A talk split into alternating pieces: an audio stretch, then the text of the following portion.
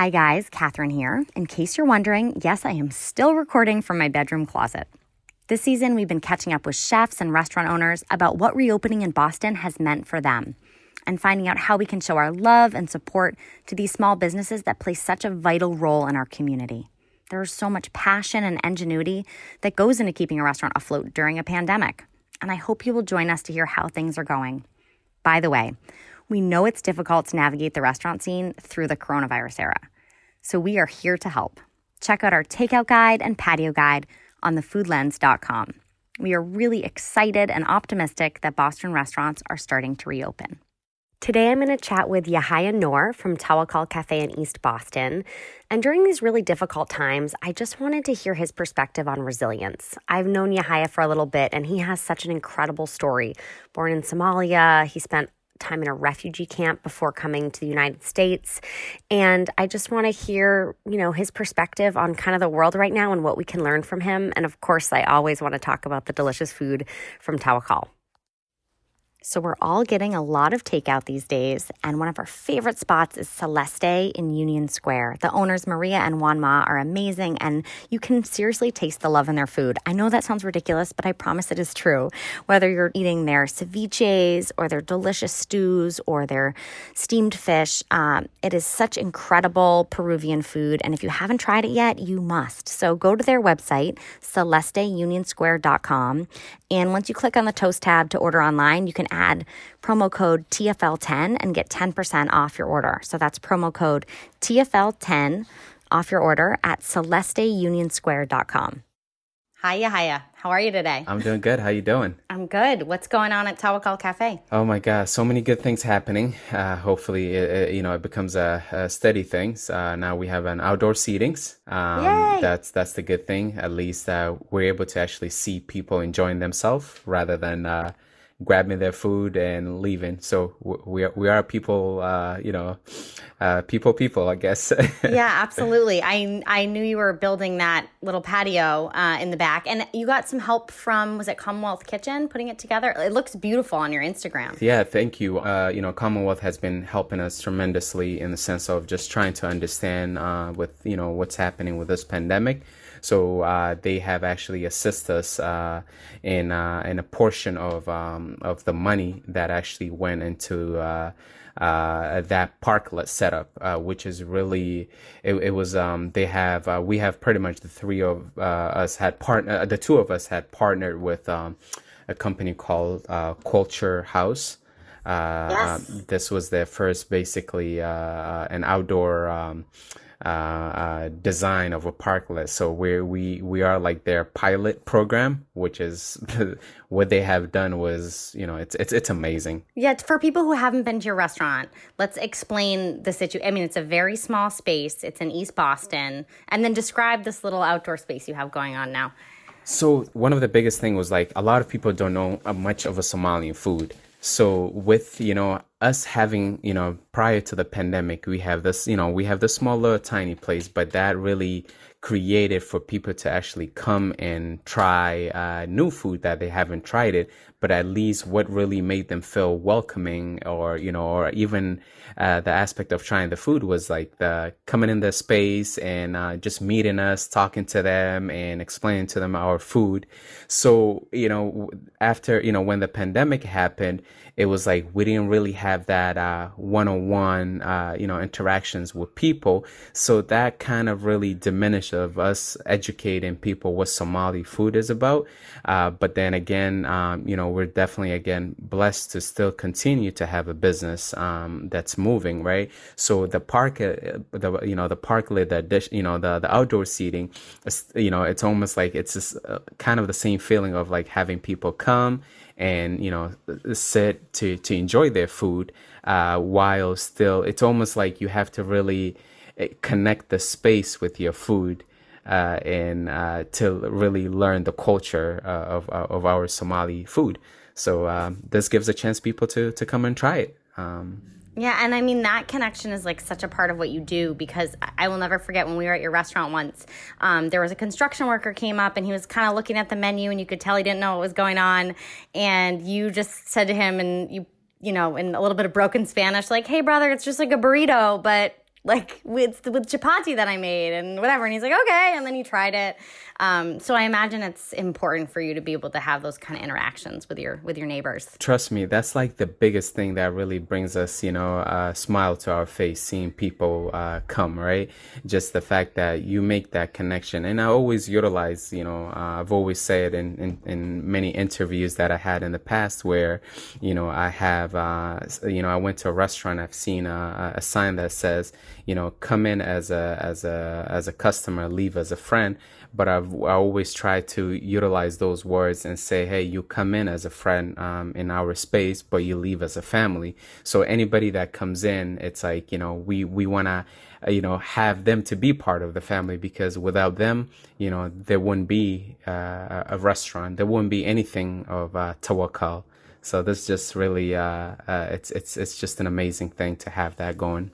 I mean, speaking of your family, Yahya. So usually on this podcast, I'm talking to restaurateurs about, you know, how they're doing during the pandemic and about their restaurant. And of course, you know, I want people to know about Tawakal. But I actually, you have such an incredible story, you and your family coming here. And our listeners, and I mean, really everyone right now is just, you know, dealing with a lot. And you guys are so resilient and i just feel like there's so much to learn from your story. So if you could give us you know just a little bit of your backstory and how you got to this place where you opened this restaurant with yeah. your family. Oh thank you. Uh, so I, I, guess you know the biggest the resiliency comes from you know um, growing up or where we came from and just like the struggle that we had faced you know prior to coming to the united states over two decades ago was uh, you know we've left back back in somalia because of a, of a civil war uh, you know, we had, um, you know, uh, basically uh, crossed the border t- from Somalia to uh, Kenya, where we had lived in a refugee camp. So we had pretty much almost like, you know,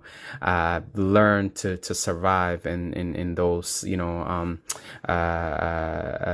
those, you know, from one country to another and uh, and it wasn't an easy thing, but it was uh, so much that we had to learn from it and uh, recreate our lives from, you know, uh, um, leaving a country that was at war to come into another country where we were just in a refugee camp, but at least that we had our life uh, um, to continue to live but then, uh, you know, uh, we came to the United States as a, it, it was just a, a, blessing to be to come here. You know, um, this is like we always say, like you know, we're living the American dream. What the American dream ha- has always been about is basically you know freedom of everything.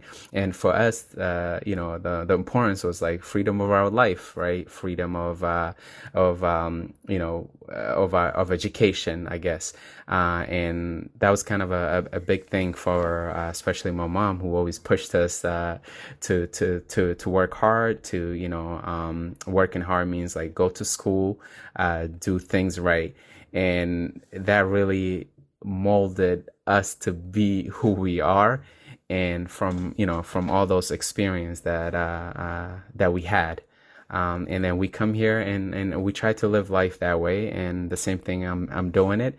Um, I, I, remember, you know, growing up, like, uh, I was telling my mom, like, Ma, you're so naive, this and that, you know?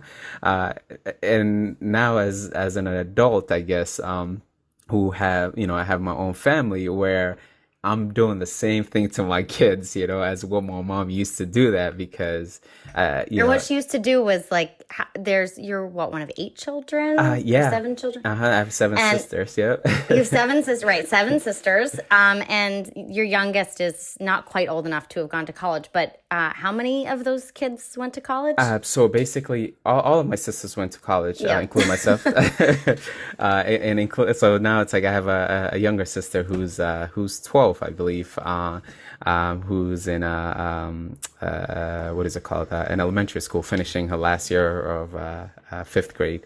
Uh, but yeah, so she's she's a she's a, a, geek too from having all these. yeah, I mean, you guys came here not speaking English. Yeah, it was it's just it's just an incredible story. You know, you you came here, you didn't even speak the language. Your mom raised you all as a single mother and managed to get seven um, eight children through school, and, and now they all, you know, you might see any one of them at, at, the restaurant. So, so talk to me a little bit about Tawakal. Tell us what it means, and then tell us about the restaurant itself. Yeah. So the the term, you know, Tawakal means uh, just it, it could you know, if you break it down, it, you could continue, you know, literally uh, days of speaking on the term tawakkul, but uh, as in, in, in, shorter word, it means rely on.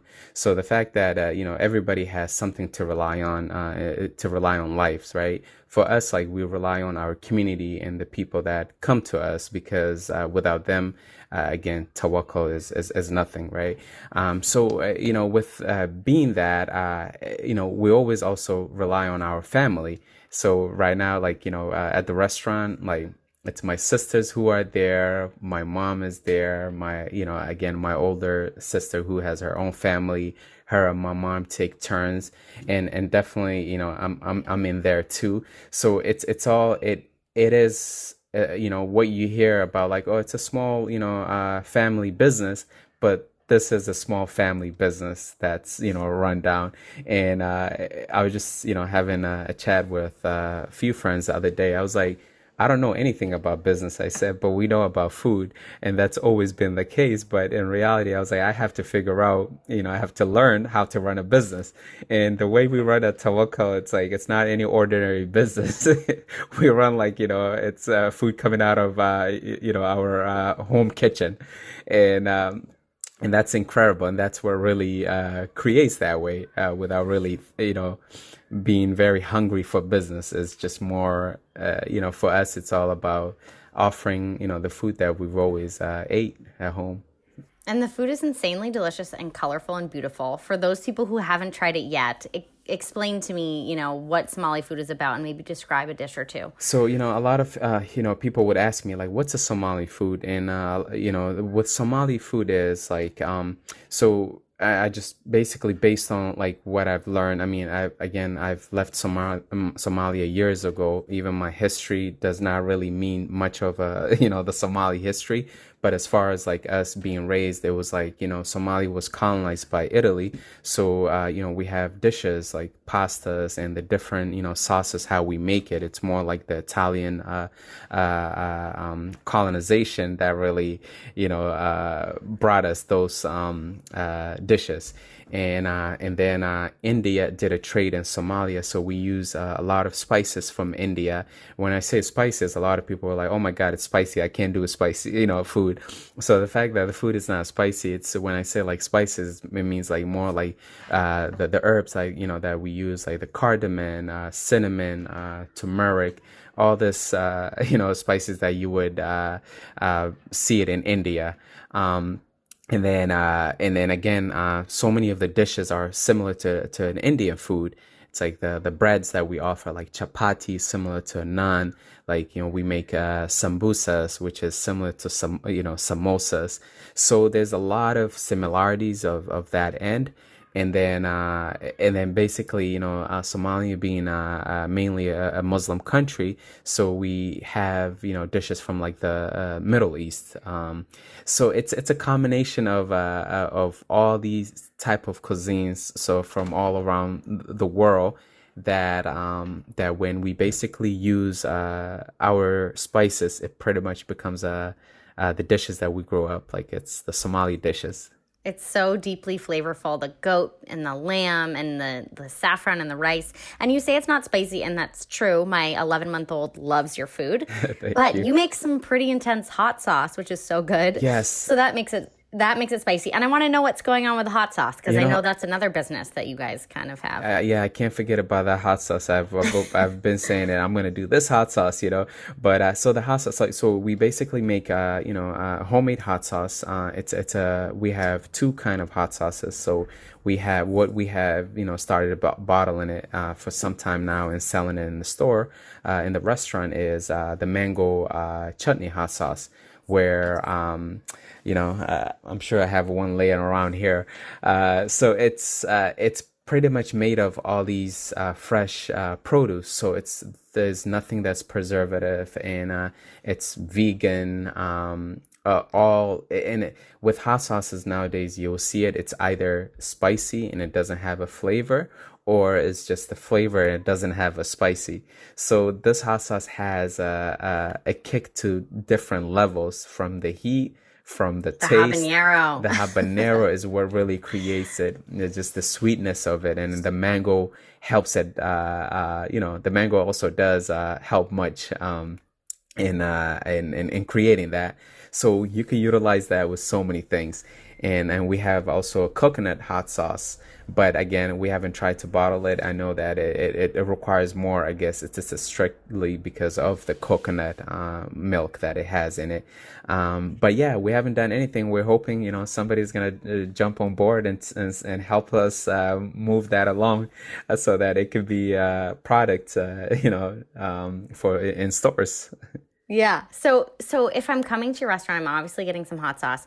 Give me like the order. Like if I'm brand new to Somali food, tell me what I'm ordering. Uh, you know, honestly, the uh, the way I wouldn't even say it in Somali to tell you like, hey, I'm gonna, uh, it's uh, you know, um, Dora biryani. You're gonna be like, what's a Dora biryani? So we just say, hey, listen, uh, order the chicken and rice.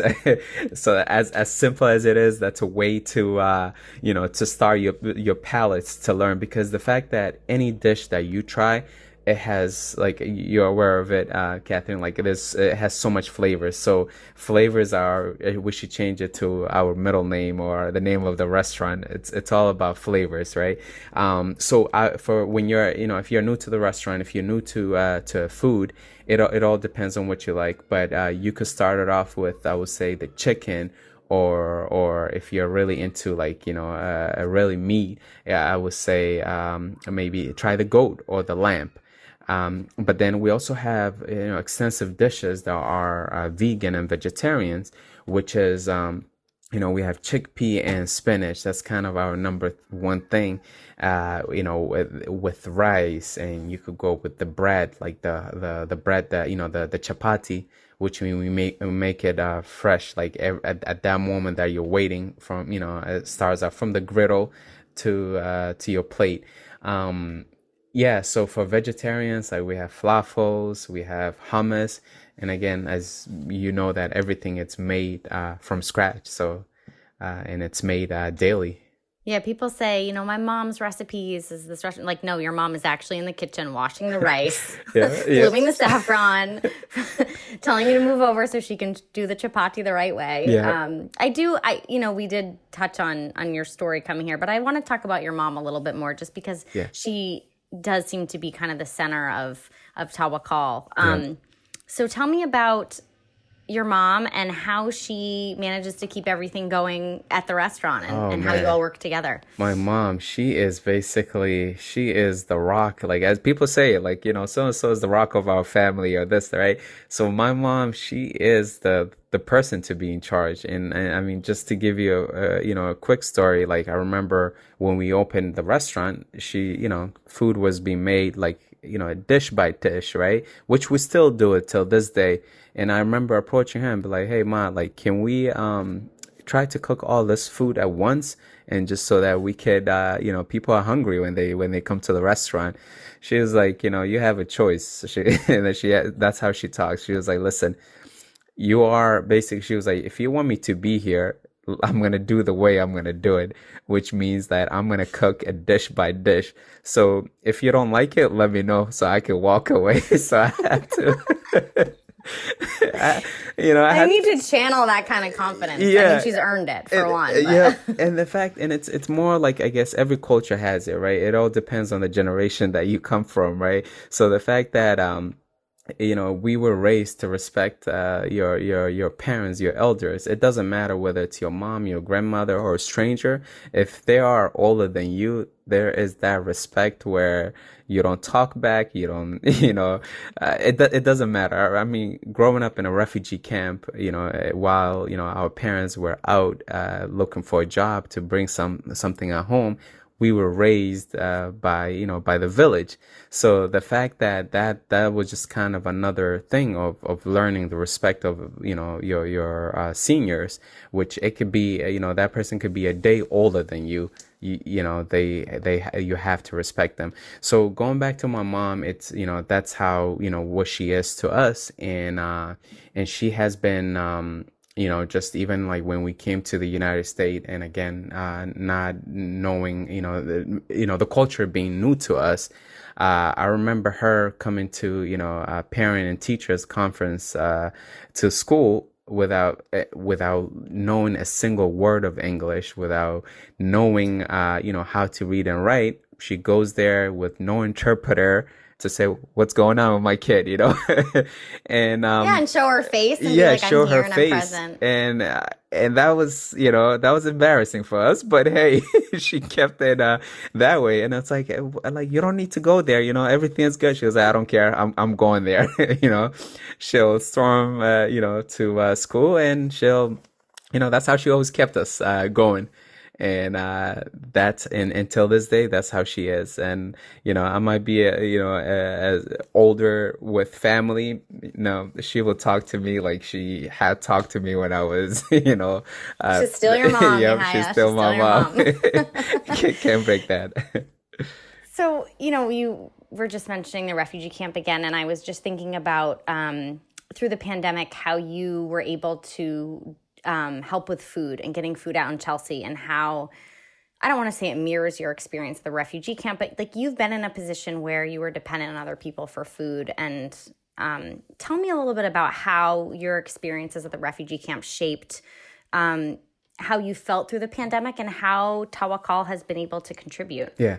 So you know it, it's an experience that you know sometimes like you know it doesn't matter whether the experience is good or bad you always have to utilize it and, and, and make it something right? So for us it was like you know being in a refugee camp uh, you know uh, waiting to get a ration. So we had to line up uh, you know every month and uh, and basically wait for that ration to come to us. So that's an image that no one would ever forget because you were in line waiting for something to survive on. And you know we we come to a country country where you know we have so much you know whether uh, you have a job whether you know uh, whether you have a job or not um, or whether you have enough money to go out there's always a food uh, it doesn't matter. You know, I think I, I always say sometimes uh, as, you know, being homeless in, in the United States, it's actually uh, better, you know, they're in a better position than uh, someone who lives in a third world country in that situation because you are, again, you know, expecting food, uh, you know, a, a, ration, but at the same time, that ration would not last you, you know, um, would not last you a few days if you're lucky uh, to preserve that. Uh, so you have to figure out other means, uh, you know, to, to find to find a food. And then uh, in in the sense of the refugees, like you know, we are when you're a, a big family and you're getting like half a gallon of uh, of an oil uh, to you know cook for your food, that's not enough. Um, so the fact that you know my, my mom used to go out uh, to you know um, sell things that you know so that she could make money or sell wood or uh, whatever she was able to do to to you know um, bring that money and buy things you know f- food wise um, you know that was that was just you know that's what she was doing for us but then here we have food in the fridge, you know, and we have the option to actually open our fridge and say, hey, um, you know, there's food that, you know, I don't want to eat this food, but I'm going to go out, uh, you know, to go buy something from a restaurant. So, you know, we have all this opportunity. And then when, you know, the pandemic happened, yes we might not you know we weren't making any money in the restaurant uh we every you know with everybody is in this together in the sense of restaurants but at least we had the opportunity to say listen we still have uh you know food for the restaurant um it's it's our time to you know give uh people you know have lost their jobs uh who we at least you know whether we have lost our job at least we have food to share and that was like for us to opportunity without you know uh, without questioning like oh are we gonna make money or not? It was like yes we we are we gonna you know we have that resource.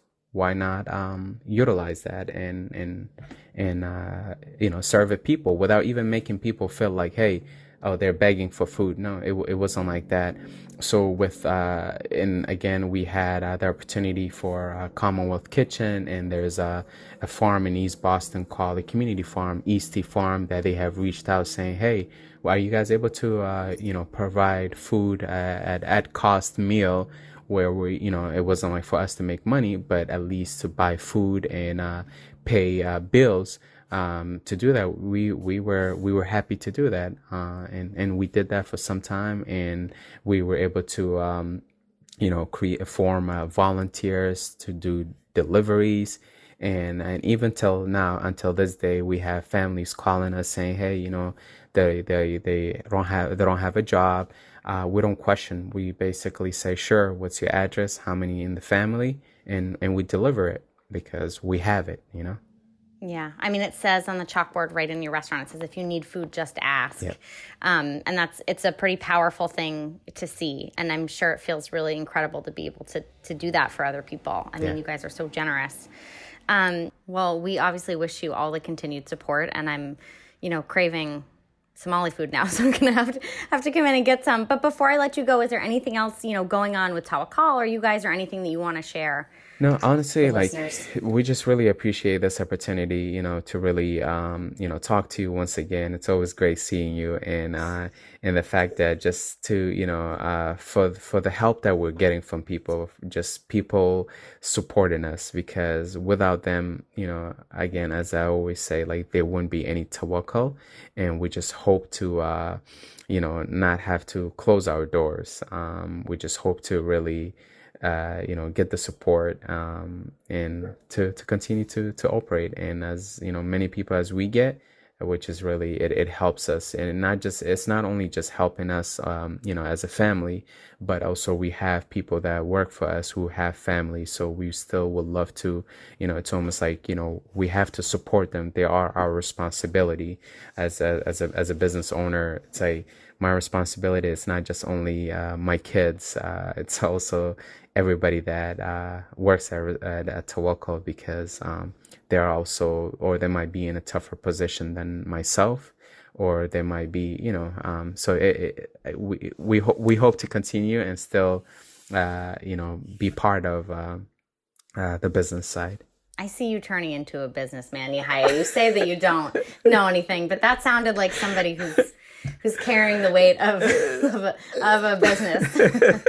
Let's say that if that that if that's what businesses are, I'll I'll take it all day because yeah, that that's uh, you know they they are part of us, so we have to, you know. yeah. Um, all right. Thank you so much, Yahya. It was great to chat with you, and I look forward to my next biryani. Okay. Thank you. Thank you. Likewise. Take care. Bye bye.